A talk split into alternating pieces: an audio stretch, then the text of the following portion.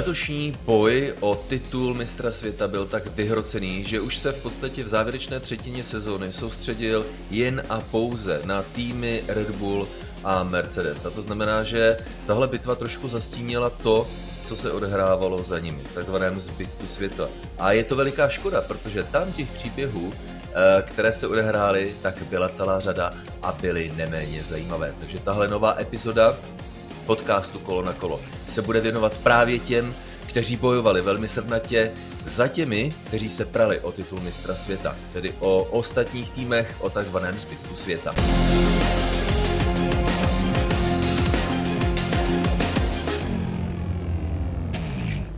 No a my vás zdravíme, samozřejmě Tomáš Richter a Jirka Košta. Jirko, ahoj.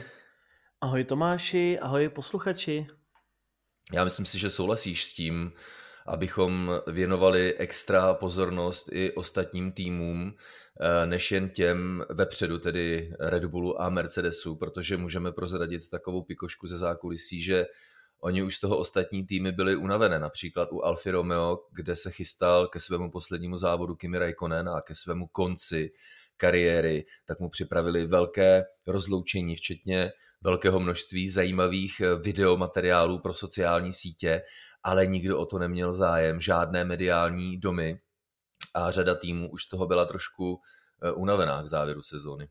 My jsme tedy měli ten souboj mezi Verstappenem a Hamiltonem tak zajímavý a těsný, že tomu úplně režie a fanoušci možná nevěnovali pozornost, ale přece jenom souboj mezi Ferrari a McLarenem především o to třetí místo v páru konstruktérů, tak to byla nádhera a tam se to přelévalo úplně stejně právě jako mezi Red Bully a Mercedesy, takže to za mě osobně také určitě ohled eh, s ohledem na sezónu důležitý okamžik, ale přece jenom pak i ten souboj mezi Alfa Tauri a Alpinem o páté místo.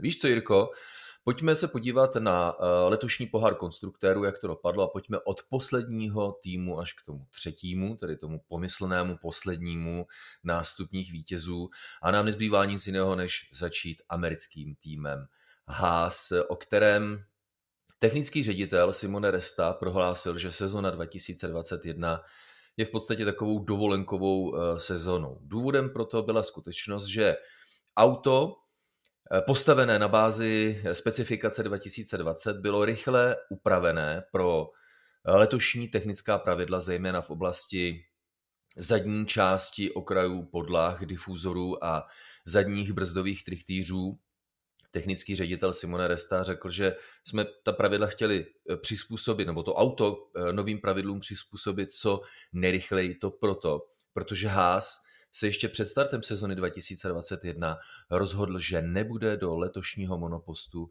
investovat vůbec nic a začne se připravovat na rok 2022. S ohledem na to, jak to ve Formuli 1 funguje, tak se nedalo očekávat nic jiného, než závodníci Nikita Mazepin a Mick Schumacher se budou výkonnostně eh, trápit. Ostatně průměrná rychlostní ztráta na špičku eh, pole byla 3%, což eh, když si představíte třeba na okruhu, které se dá zajet za minutu a půl, tedy 90 sekund, tak je ztráta 2,7 desetin eh, sekundy. Takže Jirko, trápení, o kterém jsme ale už na začátku sezony věděli, že to letošním trápením bude. Určitě, ale na druhou stranu jsem si říkal, že to bylo až moc extrémní a ty vozy se nám, řekněme, zase až tak moc extrémně z roku na rok nezměnily, ale on už loni se Haas trápil a s tím, že tedy do toho nedali ani Libru euro navíc, tak moc dobře to nedopadlo. Výsledkem bylo tedy nejlépe 12. místo Mika Schumachera v Grand Prix Maďarska, kde nám ale polovina roštu nedojela do cíle a tam bych vyzvedl takový highlight, kdy tam dokázal sednatě bojovat eh, Mick Schumacher s Maxem Verstappenem, který tedy měl hodně poškozený vůz takté, taktéž, ale určitě Mick Schumacher se předvedl v dobrém světle.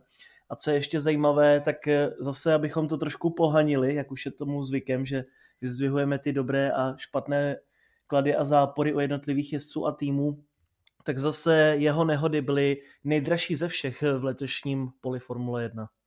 Pravdou je, že Mick Schumacher uh, Nikitu Mazepina řádně pojezdil. Uh, paradoxně nejzajímavější, nejlepší výsledek týmu Haas přišel v Kataru, kde si technický ředitel týmu pochvaloval, že to, jak auto špatně fungovalo, tak vlastnosti okruhu tyhle ty neduhy eh, nedokázali eh, úplně postavit na, eh, na, řekl bych, hlavní eh, položky seznamu nedostatků. A proto eh, autor relativně rozumně fungovalo, ale samozřejmě to nebylo nic proti tomu, eh, co zajížděli týmy ze středu pole a pochopitelně potom ze špičky. Na straně druhé, co je důležité, Jirko, že zhruba 60% týmů, 60% lidí eh, jsou tam úplně od začátku, takže s přicházejícími novými pravidly, tím spíš, když se Haas dokázal soustředit na nová technická pravidla pro příští rok, byť jsou hodně odlišná, takže některé novinky v podobě různých aerodynamických řešení, velice drobných, ale hlavně spíš na úrovni třeba čidel, tak dokázal Haas letos testovat, ale bylo by to zklamání, kdyby se Haas nedostal příští rok zpátky minimálně do středu pole, kde v podstatě začínal svou mladou kariéru, že? No, on je to tým šikovných lidí. Simone Resta pracoval dokonce pro Ferrari, takže určitě to půjde nahoru. Teď otázka, jaká bude výkonnost jezdců, protože Nikita Mazepin, ten skutečně byl více v hodinách než na závodní dráze a Mick Schumacher tedy držel tu vlajku relativně vysoko na ty podmínky, jaké Haas měl. A můj osobní takový soukromý typ je, že v příštím roce bude Mick Schumacher alespoň jednou v top sedmičce v závodě, ne lépe. Takže horší už to být nemůže, jak se říká, a já tedy věřím, že Haas a tým okolo Gintra Steinera něco vymyslí s novými pravidly. Řada fanoušků se těšila na to, že Mick Schumacher postoupí do uh, jiného týmu, ale naopak ona stabilita a stálost eh, setrvání Mika Schumachera v prostředí týmu Haas eh, bude určitě velkou devízou, byť se formule jako taková pro příští rok mění. Takže Haas beznadějně poslední bez jakéhokoliv mistrovského bodu. Pojďme k dalšímu týmu a tím je Alfa Romeo, u týmu Alfa Romeo je jeden zajímavý statistický poznatek. Je to auto, které se oproti loňskému roku zrychlilo nejvíce. Ale přesto eh, to zrychlení nebylo dostatečně velké. Nakonec to stačilo na pouhých 13 mistrovských bodů a pokles na deváté místo v konečné klasifikaci eh, poháru konstruktérů na straně druhé. Eh, on od těch bodů tým Alfa Romeo nebyl nikdy daleko, však sedmkrát dojel vůz Alfa Romeo na jedenáctém místě, což je první eh, nebodované místo. Takže eh, Alfa Romeo technicky to nebylo auto, které by špatně eh, fungovalo, ale nedařilo se potom na samotné závodní dráze. Přišla řada problémů. Nakonec te, šéf týmu, Frederik Fasser, Eh, vyzvedl jako velkou cenu Maďarska, jako takovou, která byla jakýmsi mikrokosmosem pro popis eh, toho, eh, jakými problémy tým Alfa Romeo v celé letošní sezóně procházel. Po velké bouračce v prvním kole velké ceny Maďarska byly k dispozici velké body pro tým Alfa Romeo, ale nakonec Antonio Giovinazzi porušil pravidla tím, že byl příliš rychlý v boxové uličce a tým Kimiho Raikkonena poslal do cesty Nikity Mazepina. Takže to je jenom jeden z příkladů, kdy se tým uh, potýkal s řadou potíží. Ať už vezmeme třeba chaotický pistop uh, v Bahrajnu, nebo když dokonce Kimi Raikkonen narazil do svého týmového kolega, kolegy v úvodu velké ceny Turecka, nebo když se ve Španělsku snažil tým Alfa Romeo Giovinacimu nasadit pneumatiku, která nebyla řádně nahuštěná a e, v neposlední řadě potom problémy za safety kárem na Imole, které také vedly v penalizaci. Takže Jirko, suma sumárum, auto, které mělo docela rozumný potenciál, ale ty závody a kvalifikace procedurálně vůbec nevycházely a tým tak přišel o velký počet potenciálních bodů. Určitě a on i Antonio Giovinazzi měl někdy silné kvalifikace, dokázal se dostat několikrát do třetí části a Bohužel mně to přišlo, jak kdyby on měl hrozně velkou smulu. Třeba na Monze tam také by mohly být pravděpodobně dobré bodíky, ale byl tam hnedka po startu v kolizi. Pak ještě také dobré zmínit, že Kimi Raikkonen nejel všechny závody, na dva ho nahradil Robert Kubica, protože Kimi Raikkonen měl COVID-19, takže se Kimi zotavoval a byl to vlastně jediný tým v poli jako takovém, který měl tedy ještě jiné jezdce než ty dva stále na celou sezónu. Ale přesně takové, přišlo mi to až amatérské v určitých fázích u Alfy Romeo, jak kdyby to nebyl tým, který má více než 20 letou zkušenost ještě v podobě tehdy Soubru, ale byly tam takové zbytečné chyby a třeba takové to legendární, že Kimi měl problémy s pitím. To bylo také celou sezónu a že tam ten systém nefungoval a pak, že tam zase protékal a měl mokrou sedačku a takové zvláštní věci se tam děly. Takže Alfa, jak kdyby byla taková roztěkaná, měli by kluci trošičku asi se sklidnit pro příští rok a možná více s rozumem do všeho přistupovat. Antonio Giovinazzi alespoň solidní deváté místo v předposledním závodě velké ceny velké ceně Saudské Arábie, ale velká cena Abu Dhabi, poslední velká cena, jako kdyby spečetila eh, letošní osud Alfa Romeo. Kimi Raikkonen musel odstoupit eh, pro problémy s maticí na kole a Antonio Giovinazzi pro problémy s převodovkou. Ale když už zmiňujeme jezdce, tak Kimi Raikkonen jako kdyby to letos už chtěl dosloužit. Konec konců 12krát se nedostal z první části eh, kvalifikace. V tomto ohledu Eh, jej Antonio Giovinazzi dokázal překonat. Byť pak eh, v samotných závodech Kimi Raikkonen se to snažil vracet výkonnostně zpátky, ale hodně, hodně neuspořádané výkony jak ze strany týmu, procesně a provozně, tak i ze strany pilotů. To nebylo růžové. Důležité je, že finance jsou k dispozici no a kompletně nová jezdecká dvojice Alfa Romeo pro příští rok, Jirko. No, já si myslím, že Antonio Giovinazzi bohužel byl v, nes, v nesprávný čas na správném místě, protože je to dobrý pilot. Předvedl velmi zajímavé výkony, ale možná je to takový ten podobný osud, jako loni postihl Kevina Magnusena a Romena Grožána u Hásu. Prostě měli jste příležitost, jeli jste OK, ale něco vám chybělo. Dostali jste příležitost na shledanou. Takže asi v podobném stylu je to i u Antonia Giovinazziho, který se tedy poroučí. Kimi Raikkonen ten to měl na párku, jak se říká celý rok, to si říkal sám. A může to být jenom lepší. Budeme mít zde hodně motivovaného Valtteriho Bottase, který bude chtít ukázat svoji rychlost a že jenom nenosil vodu u Mercedesu. A nováček, který Guanu Chou, už tedy jsme ho překřtili s Tomášem na Choua, tak eh, Chou bude také hodně dravý a přichutí určitě a bude se chtít také ukázat a on zase bude chtít ukázat, že tam není jenom kvůli penězům. Tak máme za sebou desátý tým H s devátou Alfa Romeo se 13 body a jdeme ve výsledcích směrem nahoru dál. Osmý v celkové klasifikaci poháru konstruktérů se 23 body skončil tým Williams. Velké změny pro Williams. Přišel Jost Capito, eh, co by šéf týmu poté, co tým od eh, Williamsovy rodiny a ještě jednou zdravíme nahoru Franka Williamse, eh, koupila americká investiční společnost Dorilton Capital.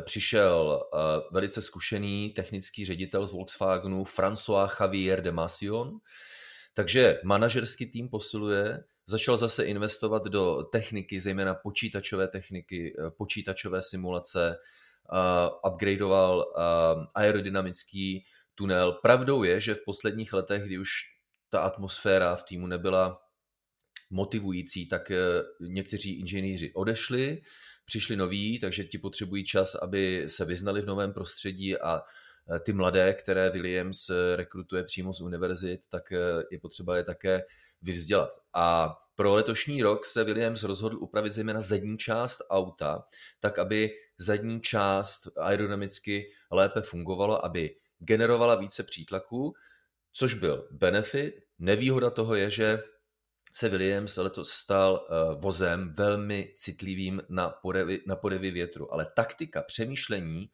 za touhle strategií spočívalo v tom, že když budou podmínky dobré, charakterově dobrý okruh, uh, dobré větrné podmínky, tak občas Williams jako takový může podat dobrý výkon. A Jirko, mám pocit, že to se občas stalo a přesně podle duchu, že to auto je citlivé na podmínky, tak to byly výkony někdy dobré, někdy horší, ale pravdou je, že spíše v kvalifikaci než v samotných závodech.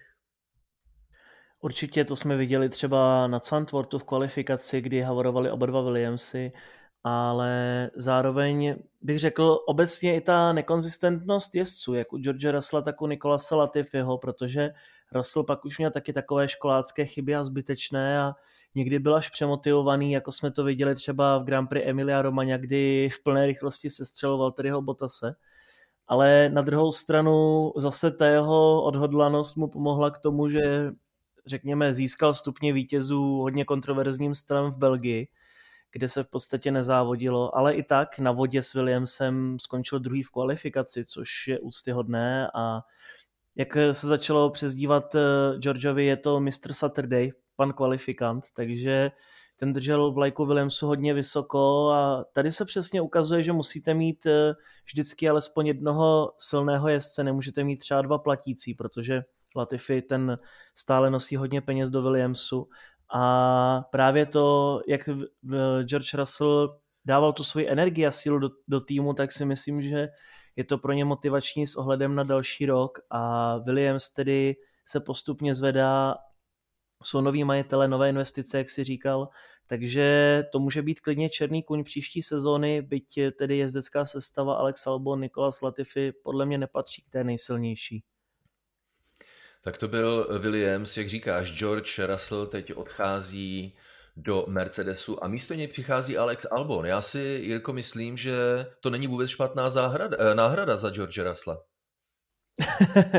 Řeknu ti z fleku třeba pět jezdců, kteří by si to zasloužili víc. Určitě Nick De Vries, šampion Formule 2, anebo třeba Stoffel van Dorn. Ti jsou úzce spojetí s Mercedesem a Williams má motory Mercedes třeba. OK, tak to necháme třeba na jinou kapitolu. na, na jindy, přesně tak.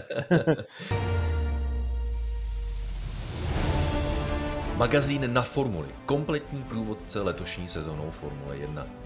Jediný tištěný časopis o Formuli 1 v České republice vyšel o Vánocích. Objednat si jej můžete již nyní na webových stránkách www.gpformule1.cz gpformule1.cz Magazín vás na 64 stranách provede právě ukončenou sezónou mistrovství světa Formule 1 a seznámí s každým z 22 závodů letošního roku. Nechybí analýzy ani výsledky závodů, kvalifikací a tréninku. Hlavním tématem samozřejmě bude dlouho nevýdaný souboj o titul mistra světa mezi Maxem Verstappenem a Lewisem Hamiltonem. Ale sezona 2021 bude také zhodnocena v rubrikách nejlepší jezdec, nejlepší tým, nejlepší vůz, osobnost roku, manažer roku, závod nebo nováček roku. Z Formuli 1 se loučí Kimi Raikkonen a tak dalším velkým tématem bude odchod roku. V roce 2022 čekají Formuli 1 významné změny, nové monoposty, nové 18-palcové pneumatiky i nová pravidla.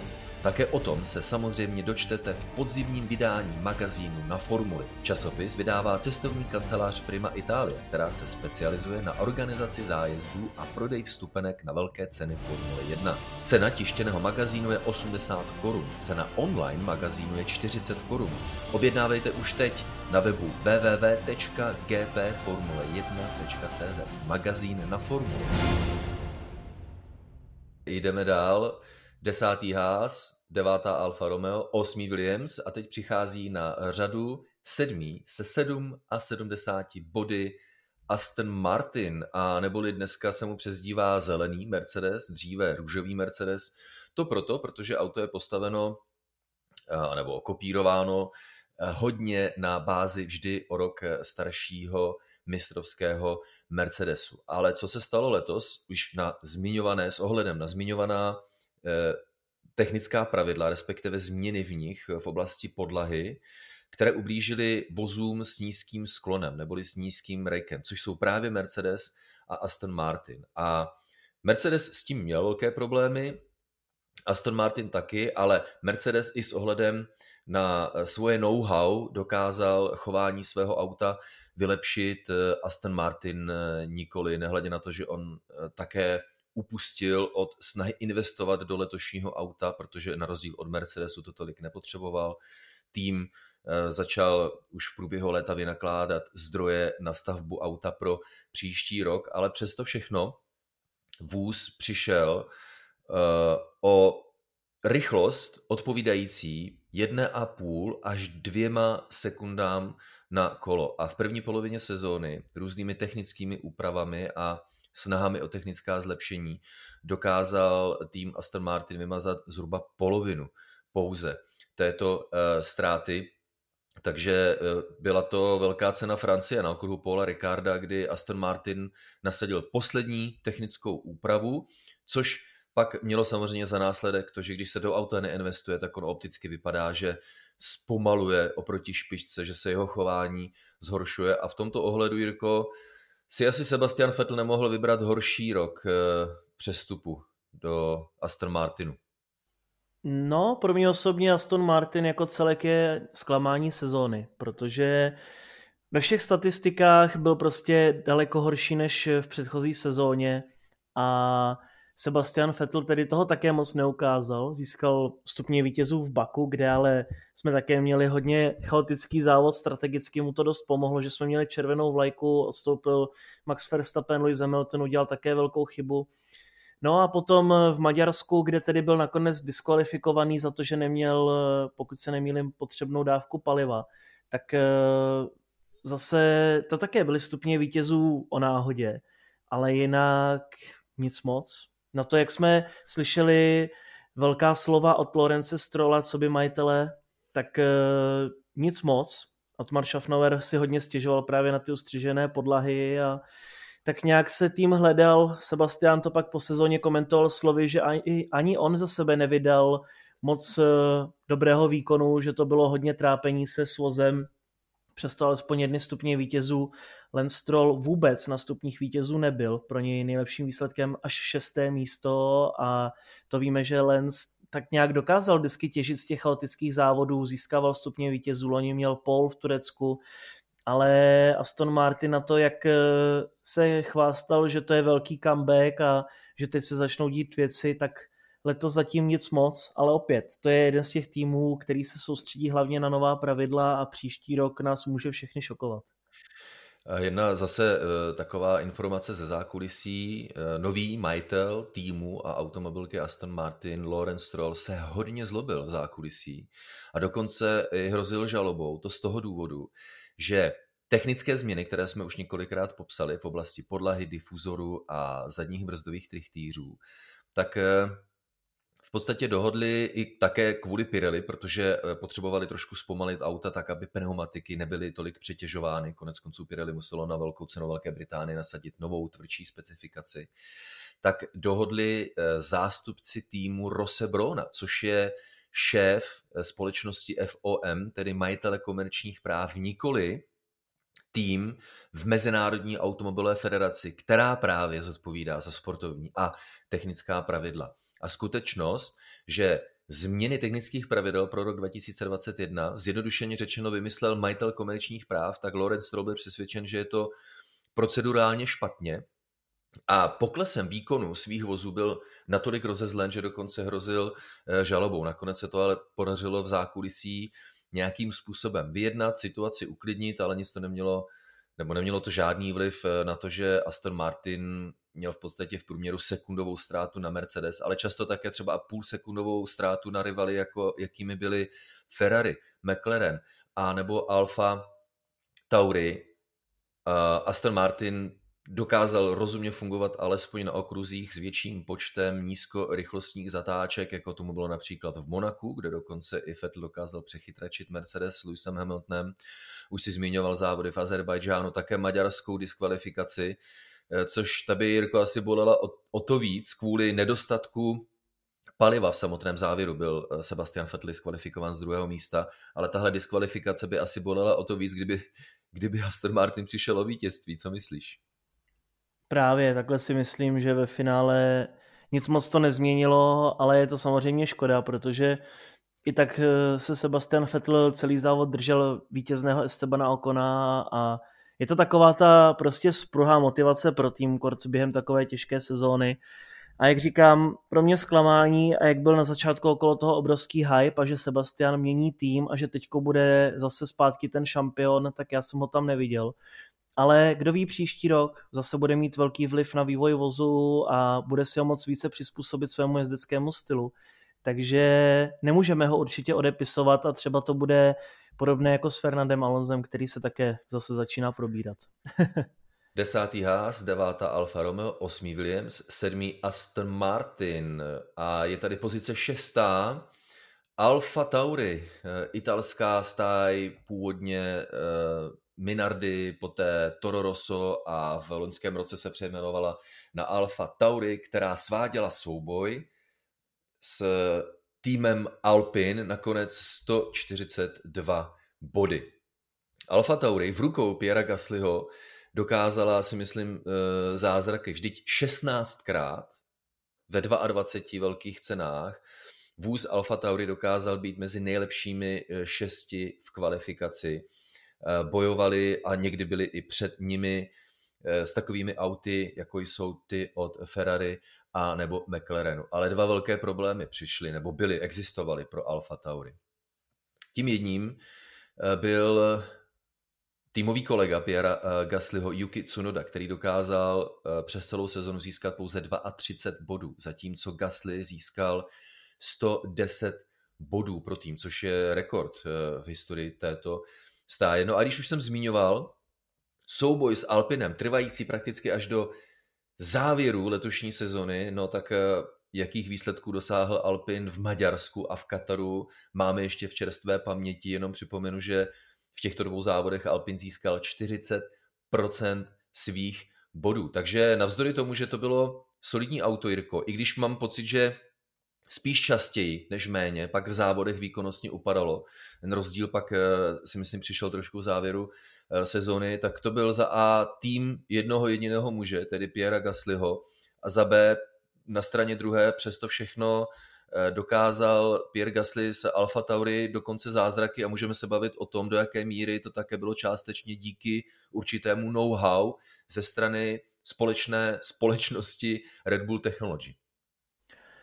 Tak určitě, vždycky víme, že Red Bull a Alfa Tauri předtím Toro Rosso společně spolupracovali a sdíleli si nějaké informace ale Pierre Gasly ten letos jel výborně a to je takový jeden z těch nekorunovaných králů. Prostě Red Bull se tehdy unáhlil, posadil ho do toho Ačkového týmu strašně brzy, nebyl ještě jezdecky tak vyzrálý a připravený, podobně třeba jako Alex Albon. A bohužel tedy je zapikaný v Alfa Tauri a já doufám, že najde nějakou cestu do lepšího týmu a že nebude tam do konce své kariéry ve Formule 1, protože Gasly ten si říká o to, aby dostal podporu jezdce číslo jedna v nějakém třeba továrním týmu typu Alpine, Ferrari nebo McLaren, protože letos těch jeho chyb eh, bylo skutečně pomálu a jediná taková výraznější chyba, na kterou já si vzpomínám, tak bylo v Bahrajnu, kdy tam hnedka po startu uh, si poškodil křídlo o Lenda Norise, pokud se nemýlím, ale jinak uh, tého sezona byla fajn a myslím si, že ve voze toho moc nebylo, Naopak tedy Yuki Tsunoda, touho už jsme řešili několikrát, to je pro mě zase také jedno z těch zklamání jezdeckých, protože na jednu stranu, OK, je to jeho první sezóna, také se hodně musel co učit, ale tady byl asi problém v tom, že ho dali do Formule 1 strašně rychle a že možná Yuki potřeboval ještě rok ve Formuli 2, protože jak už jsme říkali, on byl rok ve Formuli 4, rok ve Formuli 3, rok ve Formuli 2 a teďko okamžitě šel do Formule 1. On nemá toho tolik odjeto a i takový Max Verstappen potřeboval ještě několik let na to, než jezdecky dozrál.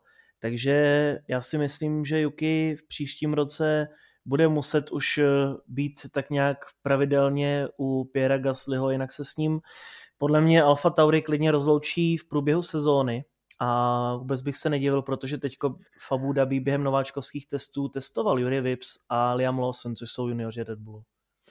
Eh, je to možná také na straně druhé taktika eh, firmy Red Bull, potažmo stáje Alfa Tauri, která dlouhodobě eh, dává mladým pilotům šanci a hlavně ty šance jsou dlouhé, což si myslím, že může být na straně jedné devizou právě pro Yukiho Tsunodu, u kterého jsem měl pocit, že v té závěrečné třetině sezóny se jeho přístup eh, začal trošku měnit, podával stabilnější výkony, spolehlivější výkony. Zmínil si Maxe Verstappena, ten také potřeboval skoro dvě sezony pro to, aby si v podstatě zvykl na Formule 1, aby se na ní adaptoval.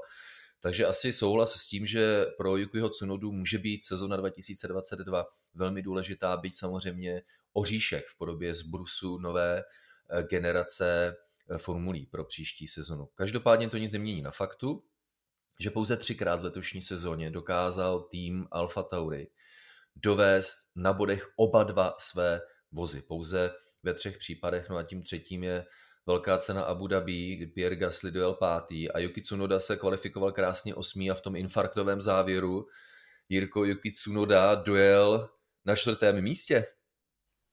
no, dojel, ale Uh, na jednu stranu, jak si říkal, že se Yuki začal zlepšovat, určitě to bylo dáno tím, že on se také přestěhoval do Anglie a dostal dost přísný režim a dost je školen týmem a sám to říkal, že předtím byl lenoch a že se mu nic nechtělo, ale teďko, že už začíná mít nějakou morálku a tak podobně. Takže uvidíme, jak to s ním bude a čtvrté místo právě v Abu Dhabi po hezkém předjížděcím manévru na Valtteriho Bottase v posledním kole takže doporučuji ještě vyhledat tento onboard a jak říkám, může se to všechno změnit příští rok, může být Yuki blíže, ale pak, když nebude a bude mít podobné výkony jako letos, tak si myslím, že se s ním budeme loučit ve Formule 1. Rozdíl nakonec pouhých 13 bodů mezi šestým týmem Alfa Tauri a pátým Alpinem, který tak vyhrál boj o páté místo a tím pádem samozřejmě o solidní počet milionů dolarů na prize money tím spíš, když eh, tenhle bodový rozdíl byl relativně malý mezi pátým šestým místem, tak ztráta páté příčky Alfa Tauri na straně jedné mrzí, na straně druhé je to vzpruha pro příští rok. A tím se dostáváme právě k pátému týmu Alpin, u kterého bychom nesměli zapomenout, že se pořád jedná o tovární Renault, akorát je přejmenovaný. Takže z tohoto pohledu je to zklamání, pokud tovární Renault se značkou Alpin skončil až na pátém místě ale tým si prochází poměrně turbulentní fází manažerských změn. Odešel Cyril Abitabul a rekrutován byl šéf týmu MotoGP Davide Brivio jako závodní ředitel, který ale není moc vidět. Najal jej eh, nový eh, Chief Executive Officer Alpinu, Laurent Rossi, ale skutečným šéfem je Marcin Budkovsky, tehdejší eh, technický guru eh, u Mezinárodní automobilové federace. Takže navíc ještě eh, bychom k tomu měli přidat soustředění na nový motor, protože od příštího roku 2022, kdy všechny automobilky nasadí nové motory, tak tahle specifikace by měla být teoreticky eh, zmrazena co do vývoje až do roku 2026, takže i důležité soustředění ze strany automobilky Renault eh, ve vztahu k samotnému motoru. Ale přesto všechno, uh, Jirko, a to se asi bude dobře poslouchat, dva obrovské úspěchy. Velká cena Maďarska a srdnaté vítězství Estabana Okona za nemalé pomoci Fernanda Alonza, musíme podotknout. No a pak velká cena Kataru a podobně srdnatě vybudované stupně vítězů pro Fernanda Alonza. To se asi dobře poslouchá, viď? Bo, samozřejmě, ale ještě v první řadě, jak jsi se bavil o těch motorech, tak bych chtěl říci, že tady prostě Alpine lomeno Renault strašně trpí na to, že jsou stále jediným týmem. A oni by skutečně potřebovali buď postavit B, anebo někomu prodávat ty zákaznické motory. Na to hodně trpí, bylo tam několik technických problémů, že najednou se prostě auto vyplo, a třeba v Americe nedojel ani jeden z vozů. No je to, je to taková věc, na které musí do budoucna Renault zapracovat. Kort, jestli bude pořád tady s námi ve Formule 1 i od sezóny 2026, tak eh, to by mohl být velký problém. No a co se týče výsledků, tak eh, ono je to takové sporné, protože už loni byl Renault celkově pátý, a získal Daniel Ricciardo dvoje stupně vítězů, jedny Esteban Ocon, takže logicky bychom čekali, že ten tým půjde nahoru.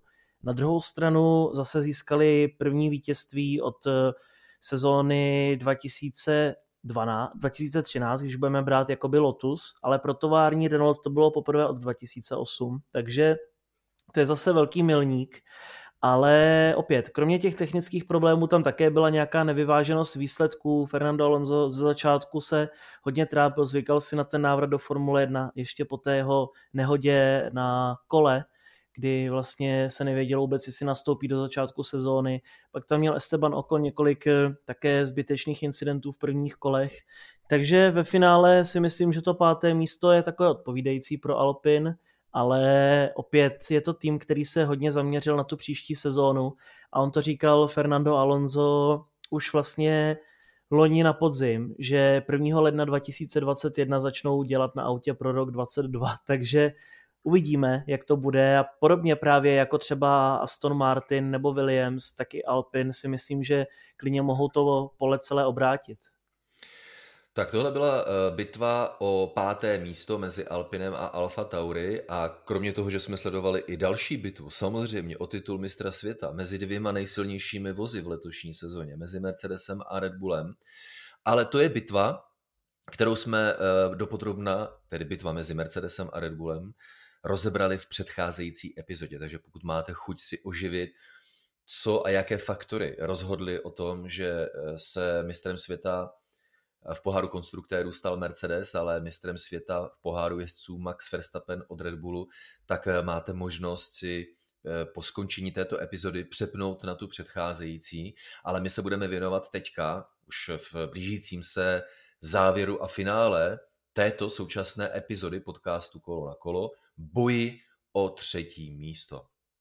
Pochopitelně mezi McLarenem a Ferrari. A já pouze připomenu, že McLaren, který dosáhl na úžasný úspěch, pochopitelně ve velké ceně Itálie, eh, takzvaným doublem, tedy umístěním obou svých vozů na prvním a druhém místě a je to jediný tým, což je překvapení, eh, kterému se povedlo dosáhnout na double v sezóně 2021. Ani Mercedes, ani Red Bull to nedokázali a tím pádem McLaren dokázal ukončit velmi uh, strápené čekání na další vítězství od velké ceny Brazílie v roce 2012. Přesto ale to byl závěr sezóny hodně hořký, protože to nějakou dobu vypadalo na to, že eh, se McLaren dokáže prosadit a zůstat tím pádem na eh, třetím místě. Jenomže z náskoku 17,5 bodu v průběhu dalších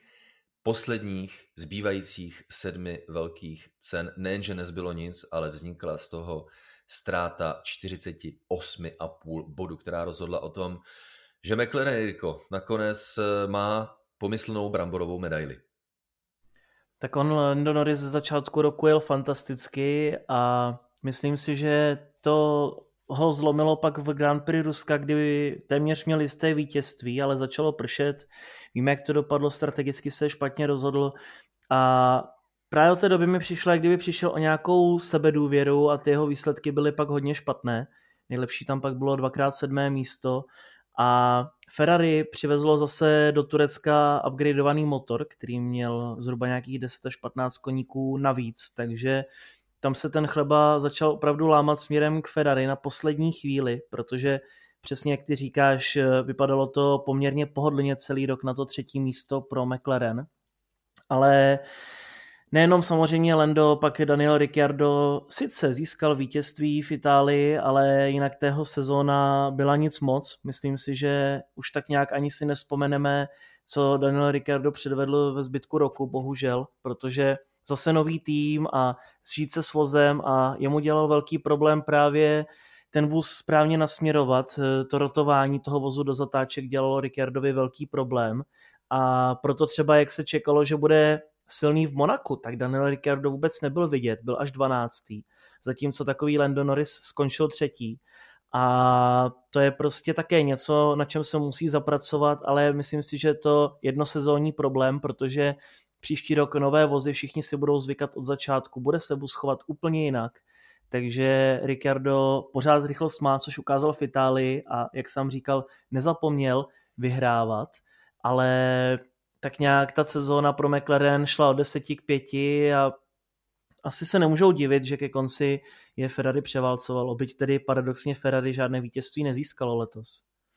Přesně tak. Eh, Daniel Ricciardo eh, má eh, problémy, nebo měl, s McLarenem sezony 2021 v té úvodní části, v té první části v zatáčkách, to znamená trošku přibrzdění. Zrovna tam, kde se McLaren choval nepředvídatelně, kde byl trošku nervózní. To jsou ty momenty, kdy pilot nemůže jet na 100%, kdy zkrátka musí s tou nervozitou počítat, tím pádem je pomalejší. Takže si Daniel Ricciardo v mnoha případech nevěřil na brzdách, což bývalo, zejména z do Red Bullu, jeho obrovská devíza. A potom rotovat auto eh, do zatáček tak, aby pak z ní mohl pilot rychle vyjet, tak to byl přesně, jak si zmínil, eh, druhý Ricciardův problém, se kterým se bude muset nějak poprat, ale kdo se s čím jak popere příští rok, to je těžké předpovídat, protože zkrátka tahle auta končí a už jsme zmiňovali několikrát, přichází nová specifikace tak odlišná, že i chování aut bude odlišné natolik, že v podstatě to budou nové vozy úplně pro všechny. Takže i pro Daniela Ricciarda samozřejmě nová příležitost. Ještě u McLarenu připomeneme, že to byl jediný tým, který musel pro letošní sezónu eh, měnit pohonou jednotku, protože se loučil s Renaultem a přesedlával na Mercedes. Přesto všechno eh, jeho výkonnostní ztráta, tedy ztráta McLarenu, klesla z jedné z jednoho celého 4% na zhruba v průměrných 0,9% v sezóně 2021. Takže navzdory všem těm komplikacím McLaren i takhle číselně doložil, že eh, dokázal být o něco rychlejším autem než v předcházejícím roce a technický ředitel McLarenu James Key, který přišel od Toro Rosso, myslím si jeden z velmi eh, důležitých lidí, tak si pochvaloval, jak tenhle ten přechod na motory Mercedes proběhl až překvapivě hladce, protože v podstatě samé superlativy na adresu motoru Mercedesu eh, měli inženýři od McLarenu, jak je to kompaktní motor, relativně, relativně malý, jak eh, tam není nic přebujelého. Když je potřeba eh, vést nějaké kabely od někud někam, tak je to mm,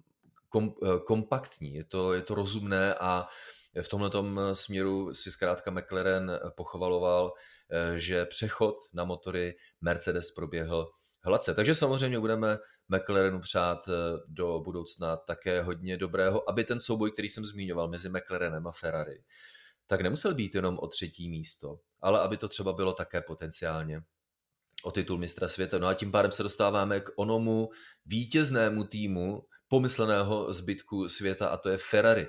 Pilotů Charlesa Leclerca a Carlose Sainze, kteří dostali nový motor v ruském Soči, respektive v tureckém Istanbulu pro jednoho a pak pro druhého pilota a Jirko vypadalo to, že to byl možná ten jeden ze závěrečných úderů ze strany Ferrari proti McLarenu, který rozhodl o tom, že Ferrari má pro letošek bronzovou medaili. On právě Matia Binotto, šéf týmu Ferrari, všem nařídil, že to je hodně důležitý souboj a vyjel na ně nátlak a říkal, vy se takhle připravujete na to, že třeba v budoucnosti budeme zase bojovat o titul. Vy prostě musíte skončit třetí a musíte na tom pracovat a odvádět eh, všichni maximum. A očividně to pomohlo, protože Ferrari mělo také opět sezónu nahoru dolů, nebylo kolikrát ani vůbec vidět, ale pak tam přišly zase dvě pole position v Monaku a ve, ve Velké Británii, kde získal pole position tedy v Azerbajdžánu, pardon, kde získal pole position Charles Leclerc a tak nějak eh, musíme hlavně pochválit eh, především Carlose Sainze, který skončil v posledních 15 závodech na bodech.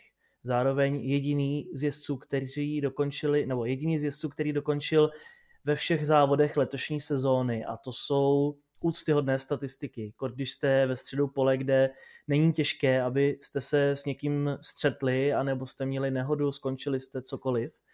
I technika vydržela. Takže Carlos tedy ten nejlepší ze zbytku světa, celkově pátý, čtyři stupně vítězů a je to, řekl bych, asi nejvíce podceňovaný jezdec současné Formule 1. Nikdy nezískal vítězství, což je podle mě úplně trestuhodné. A On eh, tedy převzal tu pomyslnou štafetu lídra Ferrari, přestože to byla jeho první sezóna u italské stáje. A čekalo se, že Leclerc bude jasně řádit, tak eh, Charles zase toho moc neukázal, ten byl jenom druhý Silverstone, ale Carlos tedy se dobře zabydlel a pro mě osobně je to největší kandidát v příštím roce na vítězství a pak, když Ferrari pojede, tak proč by ne na titul? Ferrari je v unikátně zajímavé situaci, jsem o tom přesvědčen. Pochopitelně zase v závislosti na tom, jak se kterému týmu podaří skonstruovat šasy na příští rok. To zkrátka může být tak, že to někdo chytne a začne v úvodu sezony dominovat, někomu se to nepovede a bude ztrácet. A může to být někdo i ze silnějších týmů, jako například Ferrari. Takže to bude velkým otazníkem. Ale příběh Ferrari ten z roku 2021 je delší než pouze eh, z té loňské uplynulé, právě teď eh, končící sezony 2021. On se datuje už k roku 2017 a pouze tím připomenu ročníky 2017, 18, 19, kdy se Ferrari těšilo velmi silnému motoru. A to tak, že dokonce zejména u Mercedesu vzbuzoval podezření, že tam zkrátka není něco v pořádku. Začátek loňského roku zase připomenu jakousi pochybnou tajnou dohodu mezi Mezinárodní automobilovou federací a Ferrari o tom, že zkrátka jsme se nějak dohodli, na čem, proč, jestli tam Ferrari mělo s motorem něco špatně nebo ne. To už se nikdy oficiálně nedozvíme, protože oficiálně nám to nikdo neřekne, ale my už dneska víme, že zkrátka ten motor, který Ferrari používalo do roku 2019, tak byl motor, který se nelíbil Fiat, o to je jasné. A přišel rok 2020, kdy nejenom, že musel Ferrari postavit zbrusunový motor, který už eh, se bude FIA líbit více, ale také údajně, a to třeba prozradili Mika Salo, možná nechtíc, a pak ještě další indicie, které říkali, eh, nebo které povídali o tom, že v loňském roce, tedy v sezóně 2020, bylo Ferrari v jakémsi výkonnostním vězení, protože dokonce jako trest eh, muselo záměrně škrtit své motory a dopláceli na to další zákazníci Ferrari, jmenovitě Alfa Romeo a Haas. A tohle vězení pro sezonu 2021 bylo uvolněno, bylo, Ferrari bylo propuštěno a začalo ladit ten motor, který v loňském roce musel významně předělat. A pohonné jednotky, které byly nasazeny v Soči a Istanbulu, tak to jenom podtrhují, že se Ferrari po motorové stránce vydalo dobrou cestou. Na stránce nebo v oblasti šasy tam byly problémy eh, s tím, že eh, slabší jak předek, tak zadek nebylo možné opravit pro letošní sezónu obojí, protože týmy jsou omezené ve svém vývoji takzvanými vývojovými žetony a s ohledem na jejich omezený počet si týmy musí vybrat, jakou část auta budou chtít ladit. Pro letošní rok si Ferrari vybralo zadní část auta, tak aby eh, i ve spolupráci s, motorem zadní část auta lépe fungovala, takže aerodynamicky se auto Ferrari zvedalo, ale ten potenciál by byl větší, kdyby samozřejmě Ferrari mělo větší možnosti vývoje. Jak říkám, zase přijde příští rok z nová technická specifikace formulí, takže v tomto ohledu eh, všichni startují eh, na stejné čáře, na zelené louce všichni začínají stavět, ale přesto všechno, když si rozdělíme letošní sezonu 2021 na třetiny, tak v té první Ferrari ztrácelo 6 desetin procenta na špičku. V té prostřední ztrácelo už více, 1,1%, což eh, je jenom důkaz toho, jak vepředu Mercedes, potažmo Red Bull investovali do svých aut a tím pádem je zrychlili. No ale v té poslední třetině už zase Ferrari dokázalo ukrojit a svou ztrátu stáhnout na 0,9%. Takže Jirko, i když to budou z Brusunové formule příští rok, tak pro Ferrari sezona 2021 byla hodně silnou přípravou, se spoustou domácích úkolů a jako třešnička na dortu zmiňované třetí místo. Takže fanoušci Ferrari mohou být optimističtí, co myslíš? Já doufám, protože Ferrari vždycky je na začátku sezony velkohubé a znám to moc dobře jako bývalý fanoušek této italské stáje, že příští rok bude náš a to už slyšíme 13 let, takže já skutečně doufám, že příští rok bude jejich, protože mají dva skvělé jezdce Oba dva si zaslouží vyhrát jak závody, tak titul, protože jsou to jedni z největších talentů dnešní generace. A otázka je, jak to zvládne celý ten management a to prostředí Ferrari, protože víme, že i když vůz byl rychlý v sezónách 17-18, tak eh, různé taktické chyby sehrály svoji roli, pak chyby jezdců. No a titul nakonec jich nebyl ani v konstruktorech, ani mezi jezdci. Takže skutečně jsem na to velmi zvědavý. Ferrari má nabito a může se předvést, protože není důvod, aby nebylo úspěšné. Mají nejvíce zkušeností ze všech ve Formule 1, jak říkáš, inženýrské e, zázemí mají skvělé, větrný tunel je stále velmi nový, mají konec konců ve finále i svoji, jak, no prostě mají všechno potřebné, co Ferrari nebo vítěz šampionátu Formule 1 potřebuje, takže držím jim palce a doufám, že konečně tento rok bude jejich tedy. No tak to bylo to nejdůležitější, co se odehrálo v takzvaném zbytku světa. Za prvním Mercedesem a druhým Red Bullem. Skončilo třetí Ferrari, čtvrtý McLaren, pátý Alpine, šesté Alfa Tauri, sedmý Aston Martin, osmý Williams, devátá Alfa Romeo a desátý Haas. Další důkaz toho, že i ve zbytku světa se odehrávaly eh, boje a velké příběhy, eh, které měly za cíl mistrovské body a v poháru konstruktéru mistrovské body znamenají velké peníze v podobě tzv. price money. Jenomže já si myslím, že řada z týmů by třeba i nějaký ten mistrovský bod a tím pádem nějaký ten milionek dolarů obětovala. Kdyby v příští sezóně mohla bojovat o stupně vítězů, kdyby v příští sezóně mohla bojovat o vítězství a tím pádem také o titul mistra světa. Už teď se ale můžete těšit na další epizodu podcastu Kola na kolo už na Silvestra, protože my se podíváme na nejzajímavější a nejlepší velké ceny letošního roku tak jak jste je vy, naši posluchači, vybrali a ještě pořád můžete vybírat na webovém portálu gpf1.cz. Takže u další epizody podcastu Kolo na kolo se u nejlepších velkých cen letošního roku těší Tomáš Richter a Jiří Košta.